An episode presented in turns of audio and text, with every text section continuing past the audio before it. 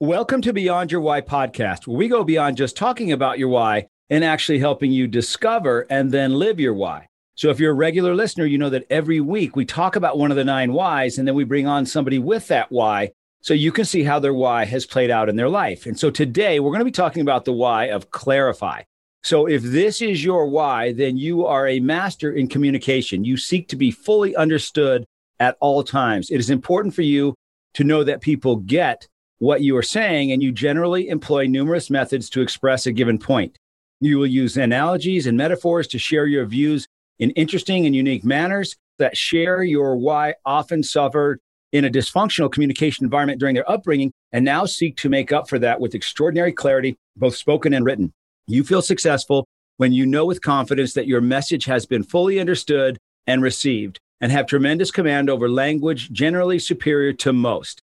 Now, I've got a great guest for you today. His name is John Livesay, AKA the Pitch Whisperer. He is a sales keynote speaker where he shows companies how to turn mundane case studies into compelling case stories so they will win more new business. From John's award winning career at Condé Nast, he shares the lessons he learned that turned sales teams into revenue rock stars. His TEDx talk, Be the Lifeguard, of your own life has over a million views. Clients love working with John because he, of his ongoing support after his talk, which includes implementing the storytelling skills from his best selling book and online course, Better Selling Through Storytelling. His book is now required reading for the UTLA, University of Texas in LA, course on entertainment and media studies. He is also the host of the Successful Pitch podcast, which has heard in over 60 countries. John, welcome to the podcast. Hey, Gary, thanks for having me. I've been excited about this because, you know, you and I, you and I talked before, and I was telling you that I've, I've heard a lot of people say they're really good storytellers and how to use stories. You really do it. So you do it at a different level. So I'm really excited about this. Now tell everybody, give us like your life story. Where did you start? How did you get into, where'd you go to school and how did you get into storytelling? Well, I went to school at the University of Illinois in Champaign Urbana and got a degree in advertising, which is the ultimate combination of show business and business. And I was always fascinated by how does something motivate somebody? How does somebody remember a jingle from a commercial? All that really fascinated me. That was always interest to me. And so I found advertising fascinating. And then I took a trip around the world after school and then came back and decided, hmm, I think I want to get into the tech world. And so I got a job selling these multi million dollar computers, competing against IBM, living in San Francisco and getting involved in Silicon Valley. And I realized that even if you had something less expensive and more reliable and faster, people still wouldn't buy it if IBM was putting fear, uncertainty, and doubt in their head that if something broke and it was your equipment, um, you get fired for bringing it in. So I had to really understand the psychology underneath people's decision making. And then I moved to LA and got a job at an ad agency where my job was to sell that agency's services to create movies for commercials on about the so you'd watch a commercial to go rent a movie at Blockbuster back when that was happening. But Gary, that's really where I got to hone my storytelling skills because if a movie had come out theatrically and not done well, it was almost like a second chance for the studio to have the home video division tell the agency, let's create a different commercial and reposition this movie in 30 seconds to get people to want to go rent or buy it. So that was a lot of fun and still selling. And then I had a 15 year sales career at Condé Nast, as you mentioned, selling to brands like Lexus and Guess Jeans and Banana Republic and Nike, all about how do you convince them or all the choices they have to run their ads in a particular magazine. And again, it was always about whoever told the best story got the sale. And that's why I'm able to speak to sales teams because I've literally been in their shoes, had quotas, trying to beat your numbers, competing against other people, and trying to differentiate yourself every time. So, um, the last six, seven years, I've really been helping salespeople get off what I call the self esteem roller coaster because I was on it and it's miserable. You only feel good about yourself if your numbers are up and things are going great and bad if they're not. So when we can zoom out and realize that our identity is bigger than any one thing happening to us, whether it's losing a job, like I got laid off, or winning a sales award, like I did a couple years later, we are really free from that roller coaster. Mm, I love that. So take us back to the moment, or what was that incident when you noticed that stories sell? What happened? well, for me personally, yes, it was the first time I had to sell myself to get a job at Condé Nast. And, you know, you're, we're all have to sell ourselves all the time, even if we're not, quote, in that position to get hired, promoted, whatever. And when I was being interviewed, and they put you through so many interviews there, and there was a lot of competition. And when it got to like the third or fourth interview, and I was talking to HR, and, you know, it had been very clear that this was an expensive ad magazine to run in, and you had to convince people to pay a premium and I was saying to them, you know, well, you want to have somebody who can do that, and yet you only want to pay this. And if I can't convince you to pay me what my salary requirements are, even if it's above what your budget is, then how I wouldn't be good at selling your magazine. Mm-hmm. And then they went, oh. And so I said, you know, to me, it reminds me of when you go looking for a house and you have your dream list. I want a view, I want the pool, I want it to be in a great neighborhood, and I only have this budget. And a lot of times you can you have to give up one of those three things to fit your budget. And I said, I'm the house with the pool, the view, and the location. Location wise, I know the territory. The view, I can get not only obvious clients to advertise, but non obvious clients. And as far as hitting the ground running, that's what I offer. But if you don't have the budget to have that, then you might have to give something up and hire another candidate that doesn't bring all of that. So that's what allowed me to use storytelling to get myself hired the first time. Ah, I love that.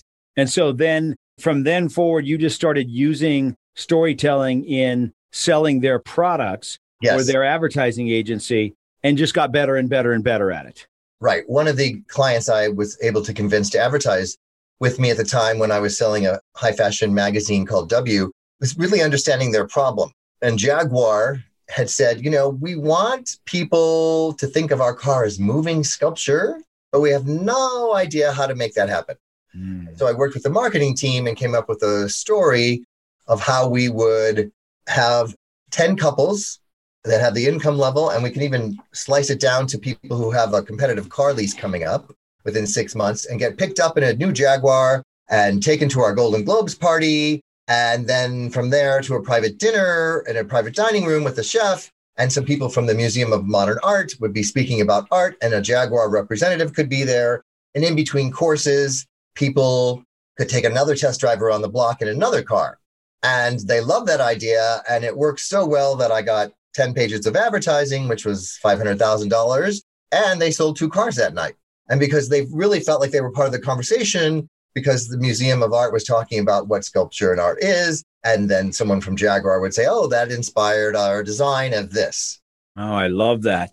That's awesome. And so, what makes a good story? How do you help somebody? If I'm listening to this right now and I think, you know, I've got a great product or I've mm-hmm. got a great service or I, I'm talented in these different areas, how do I create a story that helps me to sell? What makes up a great story? Well, Gary, a good story has four parts.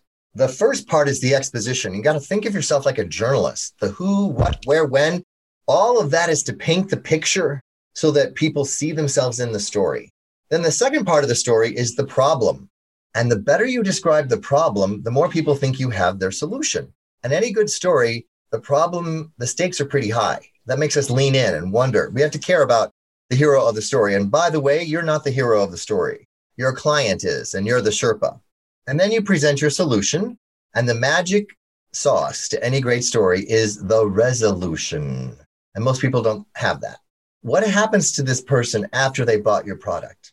Imagine if the Wizard of Oz ended, Gary, with you know Dorothy getting in the balloon and going back to Kansas. Bye.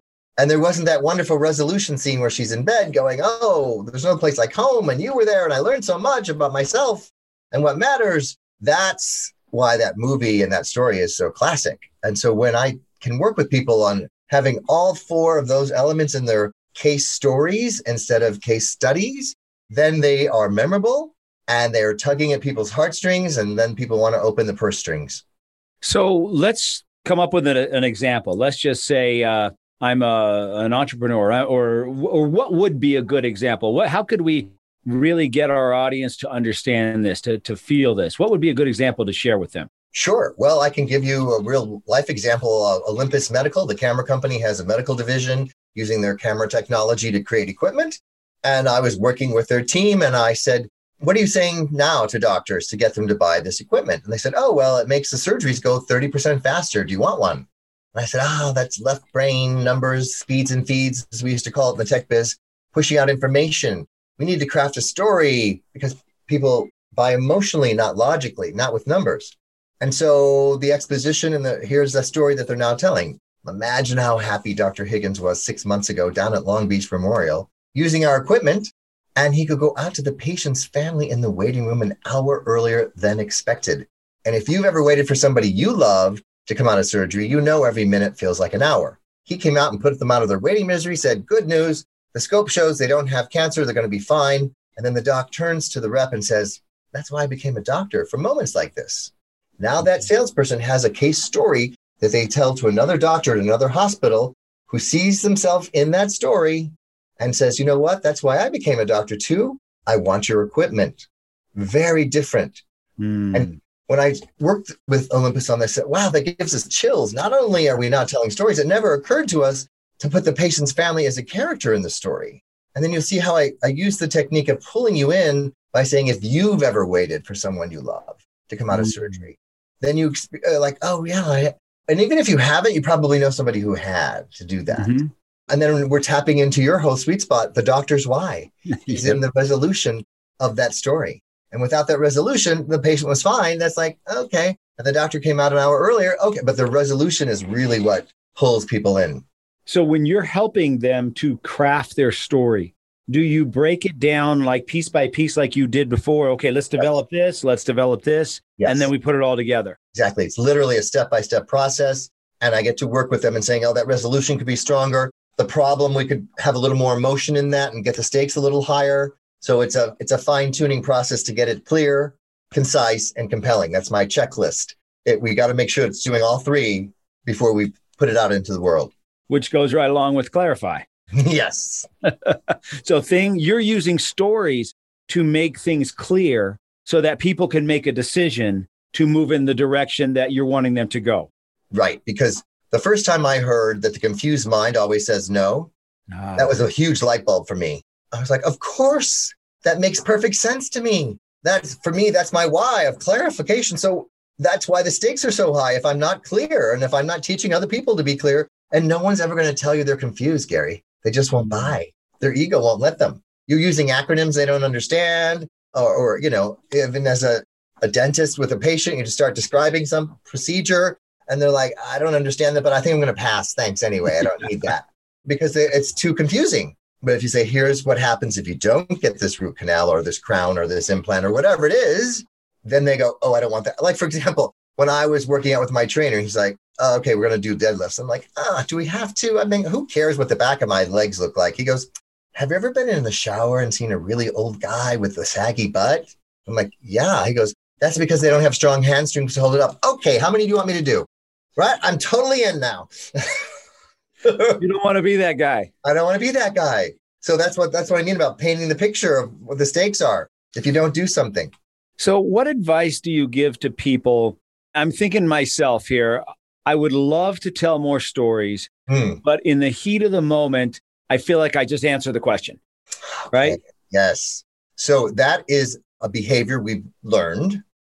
And so I have two parts to this answer. The first part is confident people are comfortable with silence.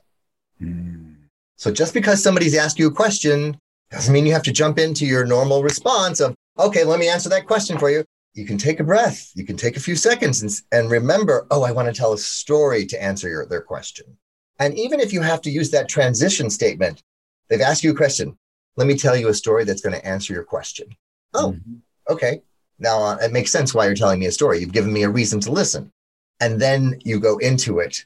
And then my real tip on becoming a better listener is after you've answered the question, ask somebody, did that answer your question? You'd be surprised how people say, yes, it did, or it did, but now I have another question because you want to have the dialogue going. So the willingness to, I've answered that. Now I'm done back to my presentation. No, no. And if I wasn't clear, that's my responsibility. I didn't answer your question. You don't want to be seen as a politician that avoids questions. Telling a story, if you're like, is that the answer you were looking for? Because man, when you make people feel seen and heard, they feel appreciated and they're on your side. That's mm-hmm. the trust building. That's the core of getting a relationship going in any situation. So, why are stories so effective? Hmm.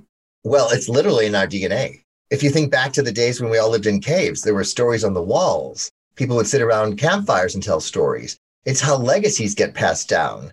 When you tell someone a story, their brain goes, Oh, this might be entertaining, or at least interesting, hopefully, and not data that I have to analyze. So we're shifting out of, let me see if this is something I agree with, disagree with, to, oh, I'm in the story. I'm being, I'm taken on a journey. And it just taps into a different way of thinking. And the biggest problem it solves is being forgettable. Mm. Because if you just push out facts and figures and you hang up or leave the room or the Zoom or whatever, you're like, oh, I, I don't remember what that guy Gary said about the Why Institute. But if you tell a story of how somebody discovered their why and started teaching their team how to discover their why and how now it's the foundation to their whole success, then they are remembering that story and repeating it to other people. Because Gary, everybody wants to be brought up in that second meeting, right? You and your team, you go present, you pitch something to a potential client, and they're looking at maybe a competitor or two. And then they have the second meeting where they say, okay, we heard three pitches. Which one does anybody like or anybody remember? If nobody remembers anything, it's just a bunch of numbers. I guess we should just go with the cheapest solution. But if someone's told a story of a coach that suddenly figured out their own why and helped their clients figure out their why much faster and much more accurately, and how that coaching business took off because the results the clients were getting because the foundation of the why was there. Well, that's a story that mm-hmm. people are saying you got to get the why first before you start anything else. It's like building a house without a foundation. I wonder if that's why podcasts have become so so popular now. We get to talk to people and hear their stories hmm. instead of just what they did or what you know like you said the facts figures and features we get to talk about okay what's the story behind that instead of you just being somebody who learned how to tell stories you had a reason to hmm. have to learn how to tell stories which opened all that whole world up for you Yes. I think people crave stories. In fact, like some of the most popular podcasts are those serialized kind of things that used to be old school television shows and still exist on Netflix where we binge watch. Why do we binge watch? Because we need, you know, if they have a cliffhanger at the end or an open loop in a story, I'll just watch the first five minutes to find out if that person died or not. Right. So that's what keeps us engaged emotionally. And so a good podcast will certainly do that because you're being informed and entertained and hopefully inspired. And if you're hitting all three of those buttons in your stories and in your podcast, that's keeps people coming back. That's the sticky factor that advertising is all about. So tell us about be the lifeguard of your own life. That was your TEDx talk. What was that all about? Well, I literally was a lifeguard. And so I think oh. I really want to emphasize that fact uh, that when you tell a story, make sure it's authentic. Okay. And so I have some credibility talking about being a lifeguard.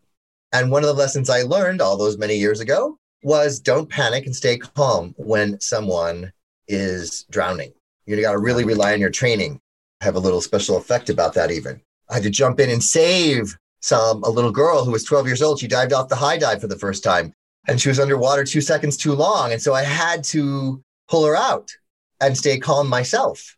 And that lesson of not panicking and staying calm served me my whole career, including when I got laid off from Condé Nast back in 2008, and everyone else was storming out and angry. And I said the publisher, "Don't you want a status report to know where these ads should be running down the road and which page numbers?" Well, that would be great, but everyone else is so angry they're just leaving. And I said, "I'm not going to do that to the clients. My training from not panicking and staying calm during a stressful situation like that, where I had to be out in the same day, is what allowed me to get rehired back two years later and win salesperson of the year. And I was the only one that left on a good note.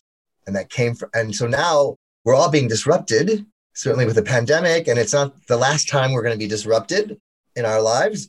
and this ability to not panic and stay calm, as opposed to, oh, it's a hurricane. I don't really have to evacuate. Someone's going to send a helicopter if things get bad. No, we all have to be our own lifeguards. No, I love that. And so then you took all that you've learned and you put it into your book, right? Mm-hmm. And tell us about the book, Better Selling through, through Storytelling.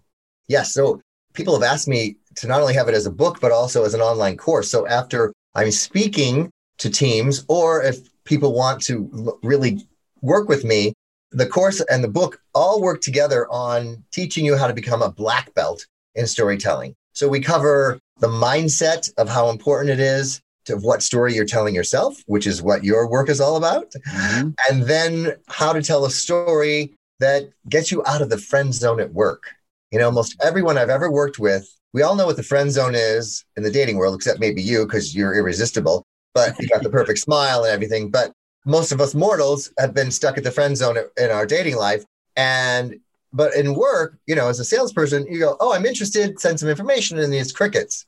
So I show people how to get out of that friend zone at work, where you, people just say they're interested, but they're not intrigued enough. I go from getting people from "I'm interested" to "I'm in," mm. and storytelling is that bridge. So, give us an example of that. How would you? Yeah, take us through that particular scenario where somebody says, "Hey, I'm interested." crickets versus yes, I'm in? Well, the premise is if you've said something interesting, for example, when I was calling on Speedo to get them to advertise with me, at first. By the way, wearing a Speedo will get you out of the friend zone. Yeah. Well, not really. They had a line of sportswear coming out. And I said to them, Would you advertise that in my fashion magazine? And they said, No, we're going in a fitness magazine. And so I used part of my training is what if. If you start a sentence with what if, Mm. It gets you in the right side of the imagination and storytelling. I start to paint a picture. I said, well, what if we did something unexpected with your sportswear line and treated it like it was high fashion?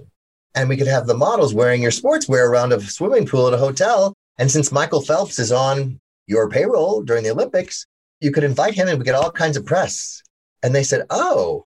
Mm-hmm. So they were no longer went from no to, okay, we're interested. And then they said, well, how would that work? And now we're into intriguing. And then I paint the picture a little bit more. And then it became such an irresistible idea that they went from we're not running in a fashion magazine to, oh my God, this is going to get us a lot more press and sales and publicity. And I got the sale. And more importantly, for me personally, as a former lifeguard, I got to meet Michael Phelps. Mm. And that's a whole nother story of what lessons I learned that I can pass on uh, now, if you'd like. Sure. Let's. Well, before you do that, it sounded like you were taking us through a few steps there. Mm-hmm. What were those steps? You said the step of like what unawareness, then to interest, then to yeah. So first of all, you're invisible, right? Let's say Speedo oh, okay. never really thought of a fashion magazine as even on their radar, right? It's invisible.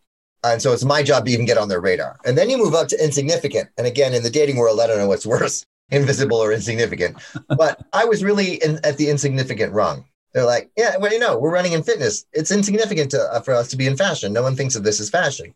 And so I had to come up with an idea that was interesting enough for them to at least take a meeting and then paint the picture to get them up to intriguing and then really you know flush it all the details out about which hotel which pool which press would be invited the details of getting michael phelps there and working with them to make that happen which was the linchpin to the idea all is what took that up to the irresistible level ah okay and then irresistible then becomes decision got to make it happen i'm interested to i'm in or in the dating world, we can't stop thinking about you. We text you all the time.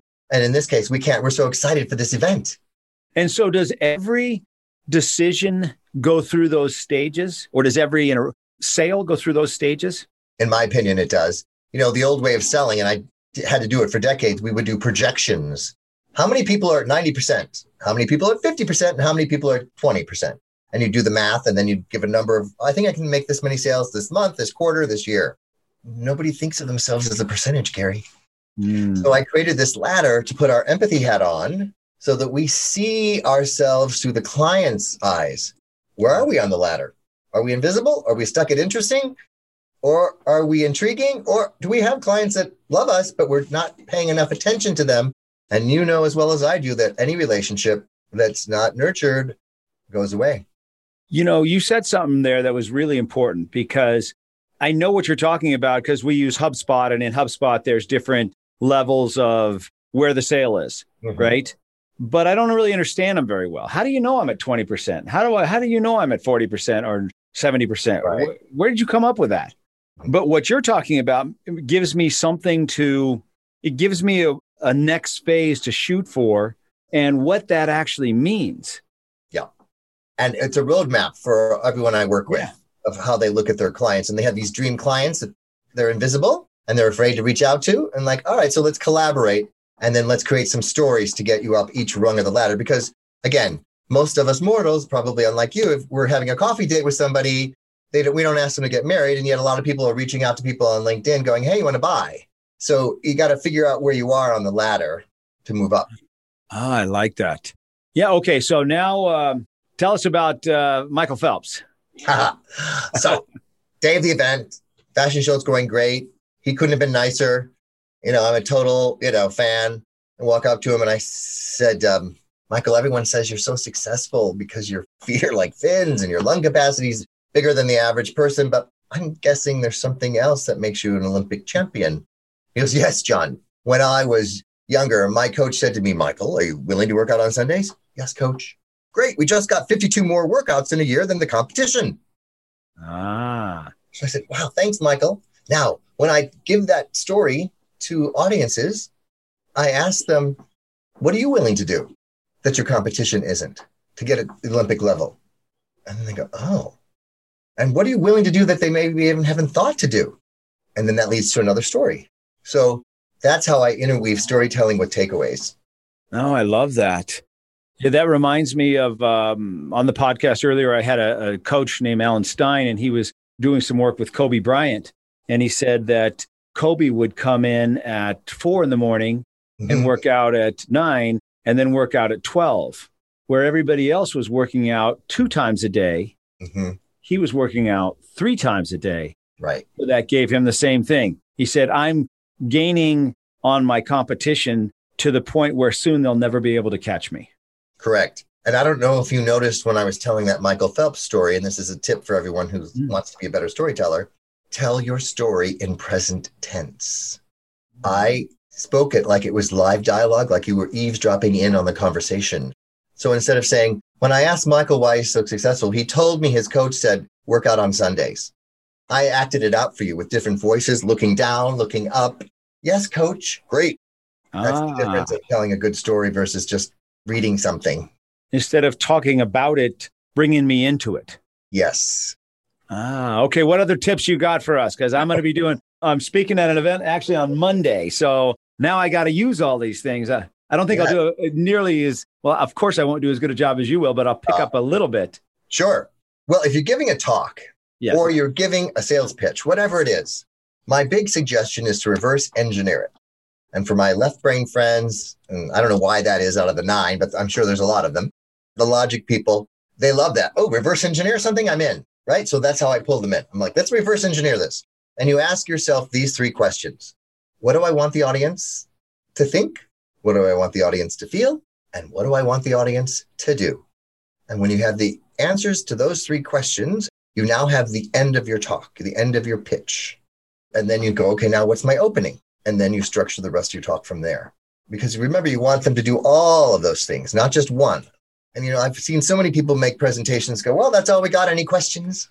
You know, as opposed to let's sum up the potential journey we could go on together to renovate this airport and make people feel proud to live in the city who are returning home and give people a wow factor who've never been here before and reframe their concept of what Pittsburgh really looks like. We're uh, the perfect team to make you do this. A lot of us have lived here our whole life.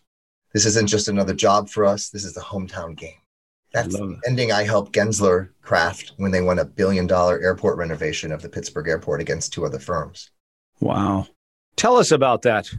Well, they were told, listen, you're in the final three and you could all do the work or you wouldn't be in the final three. You have an hour to come in and tell us why. And part of the criteria was likability because we got to work with you for six years. And that's when they pulled me in. They said, oof, we usually just show our designs and hope that's enough to win the business. We don't even know where to start. And I said, well, let's start with the team slide. And this is part of what I teach in the course and working with people. Your story of origin, So they, I said, what are you going to say? Well, you know, my name is Bob. I've been here 10 years. I'm like, no, no, no. Bob, what made you become an architect? Oh, I was 11 years old. I play with Legos. Now I have a son that's 11. I still play with Legos with him and I have that same passion. Great. Sue, where were you before here? Uh, the Israeli army. Okay. Uh, I bet you learned about focus and discipline. And since you're in charge of making sure this thing comes on time and under budget, you're the perfect background. So I pulled out little individual stories of each of them that made them memorable and likable. And the other two firms just did the traditional hi, this is what I do. Mm. And so when it came time for the presentation, do, did they, do you think they thought more about the facts, figures, and features or the feelings? The feelings. I was with them for two days prepping for that one hour to win because the stakes were so high.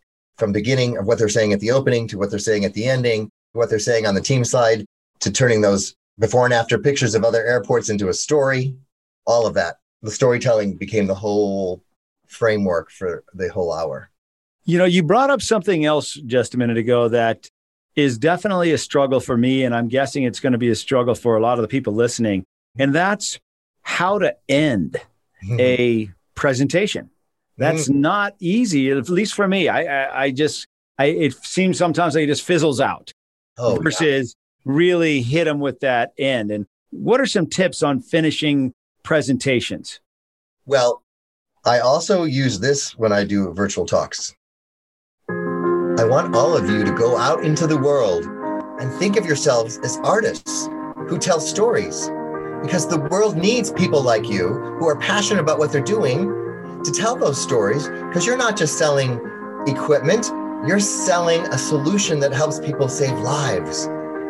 And the world needs people who care about patients and the families in the world from a completely different standpoint besides just the profit and loss, but who see them as people and see them as their potential family members. And when you bring that kind of passion to your stories, you're going to not only increase your sales, but feel happy and passionate about why you're doing what you're doing.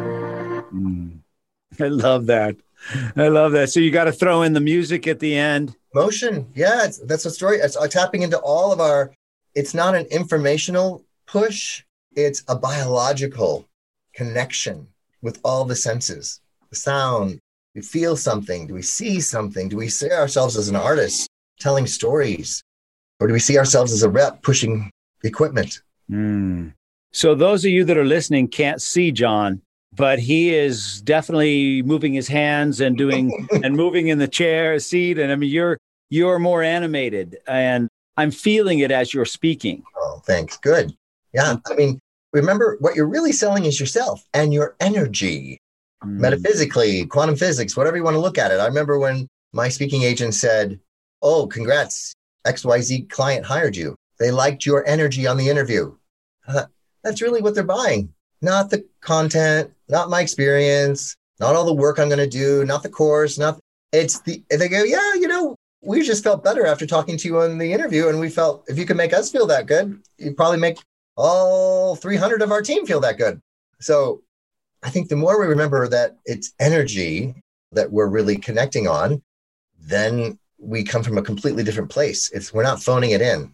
Mm, I love that. So, John, if people are listening and they're thinking, I need to get a hold of John, I want to have him come speak to our sales team, I want to hire him to work with me, how should they get a hold of you? The easiest way is just to go to my website, johnlivesay.com.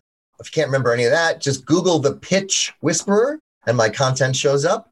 And if anybody wants a free ebook of my top storytelling tips, all you have to do is take out your phone and text the word pitch with a P, P I T C H, to 66866. So you put 66866 in your phone like you're texting somebody. And then in the message part, you put pitch, and boom, you'll get some top storytelling tips that we covered here today. That'll be a great way for you to go, oh, okay, I'm starting to get this. And then, of course, you want the next steps of working with me in the course and or as a speaker, just reach out. Okay, last question. What's the best piece of advice you've ever given or the best piece of advice you've ever gotten? The best piece of advice I've ever gotten was from Alison Levine when she was on my podcast. And she said, treat every opportunity to speak as if it's your big break, because it just might be. You never know who's in the audience. No, I love it.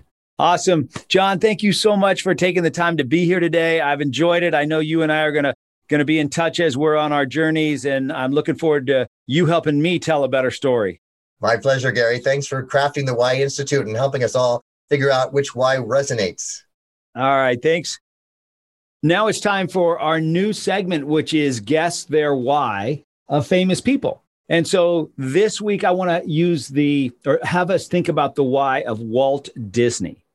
What do you think Walt Disney's why is or was, I guess? Because I think that Walt Disney's why was to challenge the status quo and think differently. I think he saw stuff that the rest of us didn't see. He created things that we would be too scared to do, too worried about creating something of that magnitude. And he just did that. He didn't let anybody tell him no. And I know he was surrounded by his brother, Roy, who was actually the how guy. So Roy was the how guy. Walt had the vision. Roy had the structure and process and system. So I would guess Walt was challenge. Roy was right way.